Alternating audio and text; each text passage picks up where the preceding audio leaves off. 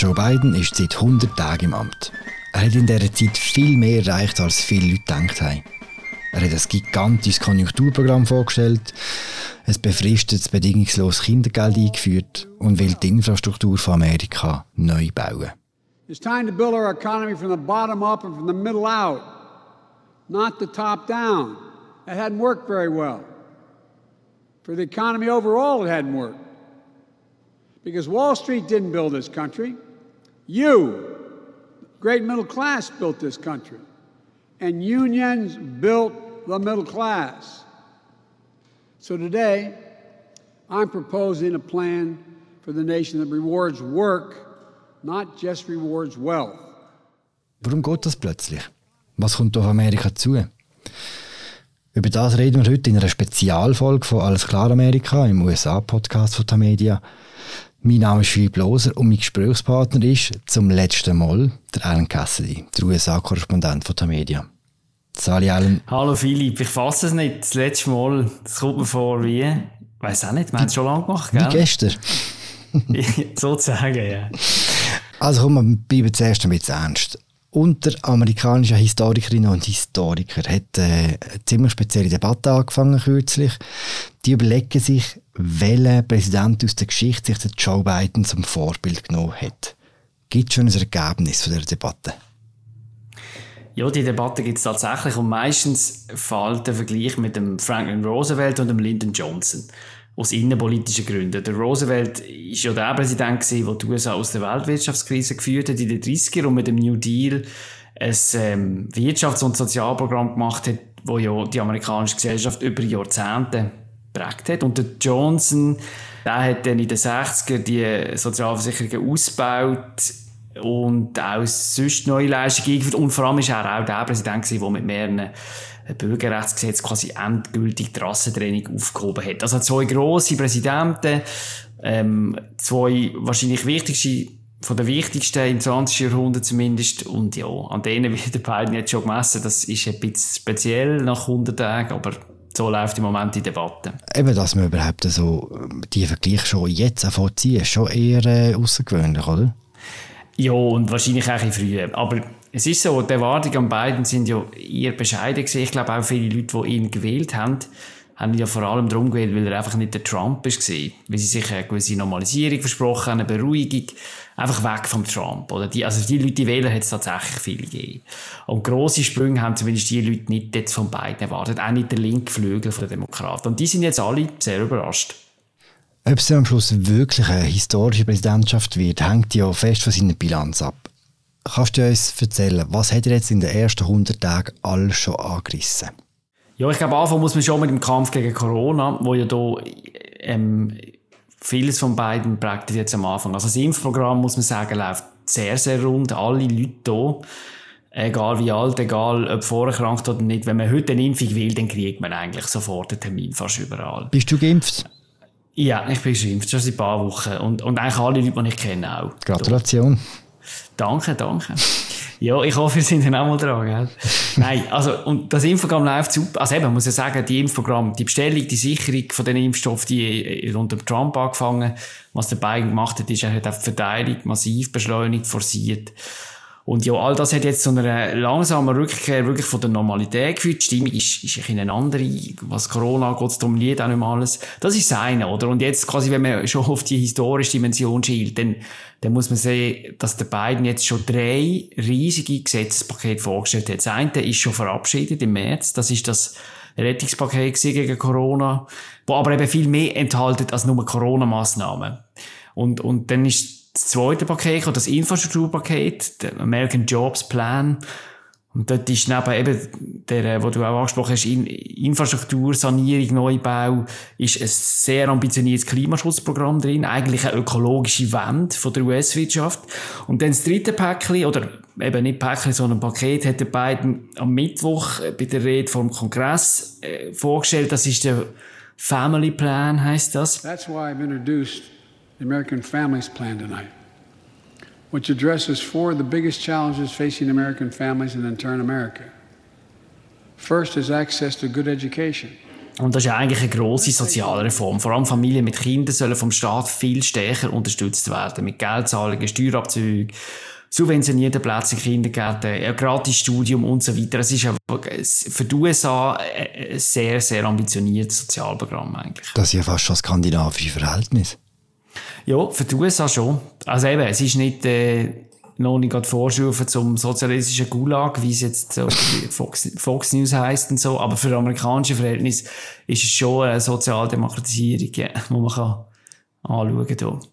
Bis jetzt sind sie vor allem Pläne. Was davon, glaubst du, wird auch konkret umgesetzt werden denn? Ich glaube, das erste Paket, muss man sagen, das ist ja schon mal durch. Das ist durch den Kongress durch. Und das ist schon mal sehr viel schon allein das wäre bei anderen Präsidenten quasi ein, ganze, ein ganzes Vermächtnis. Oder? Und jetzt beim Rest, bei den Paket 2 und 3, wird viel darauf ankommen, wie viel der Biden will mit den Republikanern ernsthaft verhandeln und inwiefern die überhaupt auch konstruktiv in irgendeiner Form mitmachen. Grundsätzlich bräuchte er Stimmen von den Republikanern im Senat, aber es gibt auch die Möglichkeit, einen Teil von seinen Plänen in einem speziellen Budgetverfahren quasi durch den Senat zu peitschen, wo dann eine einfache Mehrheit lenkt, wo Demokraten gerade haben.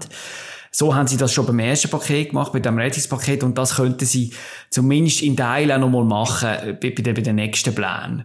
Und, ähm, ja, dann hängt wahrscheinlich auch vieles mit zusammen, eben inwiefern denn, was dann noch übrig bleibt von diesen Ursprungspaket und inwiefern die beiden will Kompromiss machen.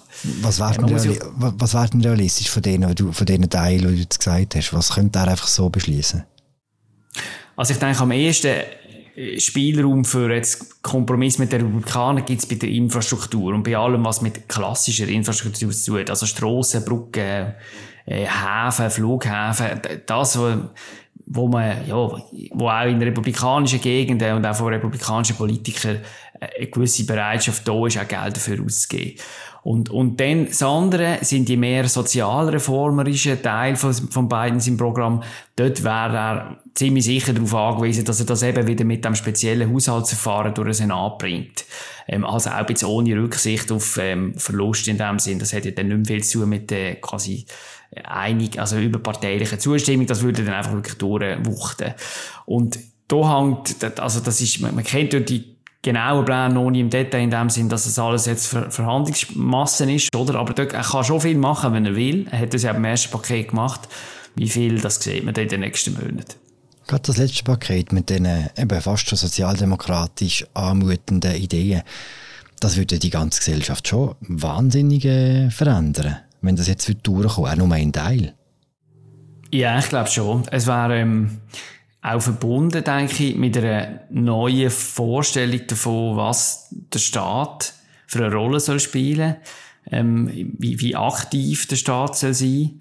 Ich glaube, da hat es auch wirklich in den letzten Jahren, ähm, das ist zumindest das, was auch Biden und Demokraten sagen und glauben, ein bisschen Umdenken gegeben, wo Corona natürlich sehr beschleunigt hat, mhm. aber wo auch schon vorher äh, eingesetzt hat, oder? Also ich meine, die wirtschaftliche Ungleichheit in den USA, die ist gut dokumentiert und man weiß ja auch, dass äh, Trump seine Wahl ähm, im, im 16 auch mit der Frustration und, und den ganzen Probleme, die damit kommen, auch verbunden sind. Oder? Also ich glaube, es, es, wenn jetzt das durchkommt, und schon jetzt, nur schon mit dem, was jetzt schon durchkommt, das tut all die Gewissheiten über die Rolle vom Staat in den USA schon äh, verändern. Das, das, das denke ich, so weit ist man jetzt schon auf jeden Fall. Wir sind jetzt 100 Tage in der Präsidentschaft und der Trump ist noch nicht so lange weg. Es ist immer noch das gleiche Land. Warum sind plötzlich so Sachen möglich? Also, was hat sich verändert in der ganzen politischen Atmosphäre? Also ich glaube, es sind verschiedene Ebenen. Erstens ist einfach der Wille, wo der Biden an den Tag legt, seit er dort im Weißen Haus ist. Ich glaube, die Corona-Krise spielt, Corona spielt eine Rolle, weil sie halt auch jetzt eben jemandem, der eher zurückhaltend ist, wie Biden zeigt hat, zurück zum quasi Status quo, wie er vorher war, das, das längt aber einfach nicht mehr. Und das ist seine, oder? Und, und jetzt verbunden ist der Wille halt auch mit einem weißen Haus, wo jetzt wieder eine kompetente, funktionsfähige Regierung ist. Also dort ist jetzt wirklich eine erfahrene Mannschaft dran, wo, wo sehr diszipliniert auch ihre Agenda abschafft, umsetzt und wo halt eben nicht jeden Tag durch ein gestörtes äh, Tweet vom Präsident irgendwie vor einem quasi Schäbenhaufen steht, oder die Pläne muss umstoßen und der mediale Newszyklus dreht sich dann nur noch um das und so. Das klingt ein bisschen banal, oder? Aber der Biden verbringt halt im Gegensatz zum Trump nicht den ganzen Tag damit, äh, seine Gegner anzugreifen, Chaos produzieren, alle Aufmerksamkeit auf sich zu ziehen und das hilft auch seiner Regierung, es hilft ihm, ähm, die Ziele, die sie sich auch gesteckt haben, äh, zumindest anzugehen. Und dann, das ist vielleicht die andere Ebene, ja, ich glaube wirklich, die ganze Stimmung, die Atmosphäre da ist in den letzten Monaten auch andere geworden. Viele Leute sind ein bisschen Politik müde, erschöpft vielleicht auch von der Trump-Zeit. Es geht, man merkt das auch, wenn man mit Leuten redet im Alltag, es geht wieder viel, viel mehr um andere Themen, nicht mehr um Politik. Und das, glaube ich, gibt in beiden auch einen gewissen Raum, also Sachen anzureissen, wo vielleicht, auch wenn sie eben objektiv grosse Kisten sind, ein bisschen unter dem Radar dann durchgehen. Das heißt, das ist echt der grosse Unterschied zur äh, Präsidentschaft von Donald Trump, dass sich jetzt die Leute nicht mehr mit Politik beschäftigen. Nein, so würde ich sagen, es, es, es, es passiert ja auch immer noch sehr viel Politisches. Und es ist noch interessant, oder? Also jetzt, Politik dreht sich jetzt wieder viel mehr um inhaltliches Zeug, um inhaltliche Diskussionen, eben um, um, äh, auch nicht, äh, um Kindergeld, um Ladeplätze für elektrische Fahrzeuge auf Autobahnen. Es geht wieder viel mehr um konkrete, substanzielle Sachen. Aber das nimmt halt einfach nicht mehr der Platz sein, was vor jetzt in den vier Jahren Trump hatte. Auch das Gefühl, dass es immer um alles geht. Mhm. Dass alles auf dem Spiel steht. Der Abnutzungskampf auch, der kulturelle Kampf, alles. Es hat ja wirklich einfach, es ist in alles reingesickert und hat alles dominiert. Und ich glaube auch viele Leute, also nicht nur die Schunis, sondern normale Leute sind auch froh, wenn sie sich nicht ständig damit beschäftigen müssen, was jetzt irgendwie der Präsident wieder twittert hat. Also ich, ich weiß jetzt gar nicht, was der, wenn, der, wenn ich letztes Mal ein Tweet gelesen habe von Joe Biden. Aber überhaupt äh, jemals eins gelesen hast von über, über, Genau. Es ist, äh, das ist halt, und eben, das ist jetzt nicht klar, in meiner Arbeit ist das äh, wichtig gewesen, aber ich meine auch sonst, oder? Der, der, der Trump hat ja die ganze mediale Agenda äh, so gesteuert und so beeinflusst und das hat dann auch als normaler Amerikaner mitbekommen. Und das ist jetzt weg und das, ähm, das tut eben auch eben Temperatur bezenken, hat sie den beiden immer genannt im Wahlkampf. Mhm. Die Temperatur im politischen Betrieb, die ist jetzt ein bisschen tiefer und ich glaube eben, es gibt auch nicht mehr so viel, durch das die Leute vielleicht nicht mehr so total engagiert sind, ähm, fallen dann auch Gegenreaktionen auf das, was er macht ähm, wo das Potenzial ja da ist, eben, dass, dass es massive Proteste oder Widerstände geben können oder das ist bei der Tea Party damals auch so gesehen, wo der Obama seine Gesundheitsreform vorgestellt hat, das gibt's jetzt einfach wie nicht. Mhm. Ähm, es, es ist äh, auch keine Gegenreaktion wirklich da. Das heisst, in einer allumfassenden Atmosphäre von Langweiligkeit kann er auf seine Riesenprojekte durchziehen? Äh, ja, langweilig hast jetzt du gesagt. Es ist, ich würde es nicht so nennen, es ist eher einfach eine normal, es ist eine Normalisierung, glaube ich, vom politischen Diskurs, was stattfindet. Und auch, gell, also wie lange der anhebt, weiß ich auch nicht. Sicher nicht ewig. Aber im Moment ist es, ist es so eine Pause, ja. Es ist eine Art, äh, gesenkte Temperatur und das erlaubt den beiden, es ist wie eine, jemand hat es verglichen mit einer, hat Trump Zeit verglichen mit einer, wie einer täglichen Flutwelle an Emotionen, die quasi an lang gespült ist und alles überschwemmt hat. Und die Welle, die, die ist wie zurückgezogen, es ist Raum entstanden, Platz entstanden und auf dem kann der beiden jetzt etwas machen. Mhm. Mir denkt, so ist es ein bisschen. Zumindest für, für einen Moment. Was ist denn interessanter für die journalistische Arbeit? Tausend Emotionen jeden Tag, totale Aufregung oder jetzt eben eher so Dossier schaffen wie beim Joe Biden? Ja, als Journalist ist natürlich das eine, also die Trump-Zeit ist wahnsinnig spannend gewesen, oder? Das ist klar. Aber es hat auch zu viel Aufmerksamkeit geschluckt. Das, das, das habe ich dann schon, oder wir haben am Podcast auch schon über das geredet, dass ich das ungesund gefunden habe. Jetzt auch, wie viele Themen, die in den USA am Kochen sind und noch köcheln sind, oder vielleicht noch nicht am Köcheln sind, aber, aber, aber sie wären da, hat das ja einfach alles verdrängt. Weil der Trump das ja hat wollen. Er hat ja die ganze Sauerstoff quasi geschluckt. Er hat, er hat die ganze Aufmerksamkeit auf sich gezogen. Immer. Und, ähm, und, und das hat auch zu einer gewissen, ja, Fixierung, ja, Obsession geführt mit allem, was mit Trump zu tun hat. Und das ist spannend gewesen. Und, und es hätte, glaube niemand können wegschauen eben das Autounfall, ähm, Prinzip, oder? Aber, ähm, gesund ist es nicht gewesen. Mhm. Man sieht es jetzt auch in Europa und in der Schweiz, oder? Also, Ich glaube, man muss glaub schon sagen, Amerika interessiert momentan schon sehr viel weniger als noch vor ein paar Monaten. Ja, das, ich glaube, also, das kannst du besser beurteilen, aber es ist, entspricht schon ein bisschen meinem Eindruck in dem Sinn, dass, ja, man kriegt, ich werde jetzt nicht mehr so angesprochen, wie, also im letzten Wahljahr, ist, im Wahljahr ist, ist es natürlich sehr intensiv gewesen, da haben die Leute die ganze Zeit, haben wir auch gemerkt, und Leserrückmeldungen und, und Hörerinnen, die sich gemeldet haben, und, ist auch mein Eindruck, dass das Interesse bis gesunken ist, ja, aber wie fest, das kannst du besser beurteilen. Du wirst, Achtung, sehr raffinierte Überleitung, bald selber auch äh, können beurteilen. Alan, du kommst zurück in die Schweiz. Wann kommst du? Äh, Im Sommer kommen wir zurück, genau. Aber ja, genau. Du, du wie läuft das eigentlich? Kann der Korrespondent einfach frei wählen, wenn er, wenn er wieder heim will? Oder gibt es irgendwie feste Fristen? Oder wie ist das genau? Ja, also Korrespondenten leben immer in einem gewissen Turnus. Oder? Und, und, und mein Turnus ist jetzt zu Ende in dem Sinne im Sommer. Ich arbeite noch ein bisschen einen Monat und dann gibt es noch eine Reise und dann sind wir zurück in der Schweiz. Hm. Du bist jetzt dreieinhalb Jahre im Ganzen, oder? Wenn du, wenn du zurückschaust auf deine Zeit in Amerika, was nimmst du mit? Ja, jetzt haben wir schon ein bisschen vorweggenommen, aber die Trump-Zeit, die, die hat natürlich ähm, sehr viel bestimmt, oder? Es ist wahnsinnig intensiv gewesen, sehr spannend, aber auch aufreibend. Ähm, und ich bin trotzdem auch froh, glaube ich, dass daneben immer noch ein bisschen Platz gibt für andere Sachen, andere Geschichten, wenn auch nicht immer so viel, weil Amerika besteht ja wirklich aus viel mehr jetzt einfach nur aus Washington oder der US-Politik, der nationalen Politik. Aber es ist ja auch, ich glaube, das ist schon das, was bleibt, oder? Ich meine, es ist eine, eine absolut einmalige Zeit da, auch crazy. Und, ähm, ich glaube, an das äh, werden wir uns alle, egal ob wir in der Schweiz sind oder in den USA, noch lange erinnern. Und da ist natürlich alles noch mal ein bisschen intensiver gewesen. Mhm. Was willst du vermissen und was weniger? Also in Washington zu leben und als Journalist zu arbeiten, ist etwas wahnsinnig Spezielles. Also, also die Aura, die von dieser Stadt ausgeht und die Energie, wenn etwas Wichtiges, Politisches passiert, Nähe und, und als Journalist auch der Zugang, oder, zum Kongress, auch zum Weißen Haus, das habe ich immer wieder wahnsinnig äh, eindrücklich gefunden und super. Und ich bin auch heute noch ganz, äh, immer noch ein bisschen ergriffen, wenn ich mal Spaziergang auf eins der Monumente sehe oder das Kapitol. Ich finde, das ändert sich in den USA jetzt äh, sehr rasch, oder sagen wir ein bisschen, aber die Stadt hat ja ein bisschen ich, ich finde völlig zu Unrecht äh, das Image, dass es ein bisschen langweilig ist, oder? Ähm, so in einer Verwaltungsstadt, aber ich habe es ganz anders erlebt. Ich habe es sehr wie eine, eine, eine super Stadt zum Leben auch, mit einer, wo auch nicht nur aus Politik besteht, muss ich sagen, einfach ein toller Ort zum Leben. Das will ich vermissen. Mm. Und was weniger, eben jetzt auch gerade das Corona-Jahr, das lange Corona-Jahr, hat auch dazu geführt, dass wir Familien und Freunde gar nicht gesehen haben, wegen den Einreisebeschränkungen und so. Und da freue ich mich sehr drauf, einfach wieder auch näher zu sein bei, ähm, genau, bei all dem. Das ist auch schön.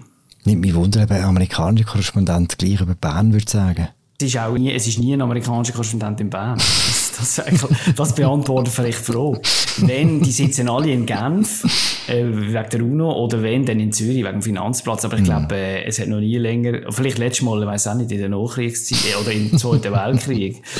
Nicht für ungut Bern. Äh, was ist grossartig in Amerika und was ist nicht so grossartig? Grossartig ist, ist halt Amerika, weil da immer noch so viel entsteht, wo, wo uns in Europa auch beschäftigt. Politisch, wirtschaftlich, kulturell, auch intellektuell. Ähm, und, und grossartig ist, weil das Land halt eben so viel vielfältiger ist, als glaube ich auch no offense, viele Europäer äh, meinen, gerade die, die nach irgendwie nach in den New York Ferien und Florida Ferien meinen, sie wissen jetzt ganz genau, was die USA ist. Ähm, das finde ich, das ist, das bekommt man erst, wenn man hier lebt, wirklich mit. Und das ist super.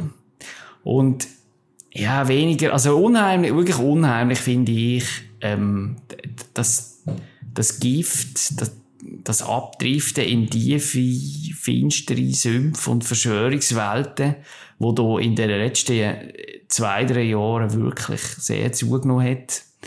Ähm, und auch eben Klammer auf, wenn ich jetzt, jetzt wenn wir es davon haben, dass es sich die Lage beruhigt hat, oder? Das stimmt für den Mainstream, aber am rechten Rand ist es noch nicht so. Dort köchelt die Suppe wahnsinnig vor sich an und irgendwann kommt das wieder rauf, wahrscheinlich. Klammer zu. Das ist das. Und ja, und das tönt jetzt auch ein bisschen, aber ich meine, die Waffenkultur, an das würde ich mich, glaube schon auch nie würde wollen gewöhnen, wenn ich jetzt so würde noch länger leben. Mhm. Also die Vorstellung, dass man sich muss sorgen, wenn das Kind in die Schule geht. Äh, ja, einfach all das Zeug, oder? Das ist, äh, ja, das, das will ja wahrscheinlich niemand importieren. Jetzt kannst du zum Schluss noch vielleicht ein paar gute Tipps geben. Irgendwann werden wir ja auch, werden wir auch geimpft sein, hoffentlich, und dann vielleicht auch wieder können reisen, vielleicht sogar auf Amerika. Welcher Ort, der jetzt nicht gerade quasi in der Top 5 ist, den wir sowieso kennen, müssen wir unbedingt mal besucht haben? Ähm, ja, also, gell, so viel habe ich, also Amerika ist so groß und so viel habe ich jetzt hier auch nicht gesehen. Also, ich will mir jetzt hier auch nicht aufspielen als, äh, als grosser Reiseleiter. Äh, genau, also, das wäre jetzt auch ein bisschen zu messen. Aber, ähm, also eben, wie gesagt, mein Washington-Werbespot habe ich ja vorher schon abgegeben. Mhm. Ich, ich bin selber als Tourist nie in Washington gewesen, als Journalist zwei, drei Mal vor meiner Korrespondenz, aber nicht als, und, und ich finde, es ist super.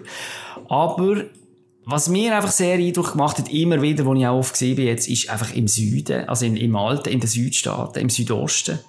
Jetzt nicht in Florida unbedingt, sondern zum Beispiel Stadt wie Savannah, wo ich einfach wahnsinnig eindrücklich finde, wie fest man dort die Geschichte von Amerika wirklich noch mitbekommt. Also jetzt meine ich auch vor allem halt die immer noch unverarbeitete, ja. ja, ja, das Sklaverei, das Rassentrennungserbe, der Bürgerkrieg, wo einem als Europäer auch nicht so bewusst ist, glaube ich, wenn man ehrlich ist, wie viel der Bürgerkrieg, wo man ja jetzt auch irgendwie in einer Schweizer Schule nicht drüber erfahrt, oder, ähm, oder nicht viel, wie, da, wie, wie das auch einfach immer noch so viel prägt auf eine Art, das bekommt man dort sehr, sehr plastisch und sehr direkt mit. Und es ist einfach landschaftlich wunderschön, der Süden, muss man auch sagen.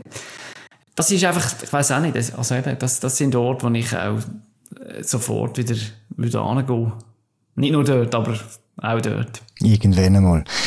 Alan, es ist ja nicht so, dass man dich nicht mehr hören würde.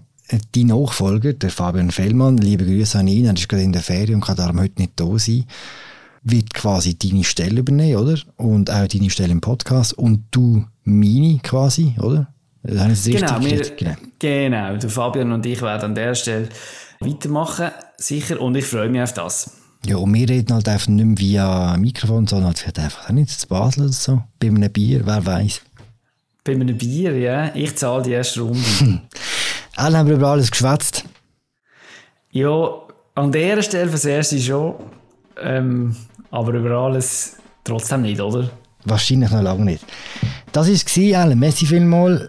Messi all denen, die zugelassen haben. Eine weitere Folge von Alles klar Amerika im USA-Podcast von Tamedia. Das nächste Mal an dieser Stelle der Martin Kieler und Christoph Münger und dann bald der Fabian Fermann und Alan Cassidy. Macht's gut. Ciao zusammen. Ciao Alan. Tschüss.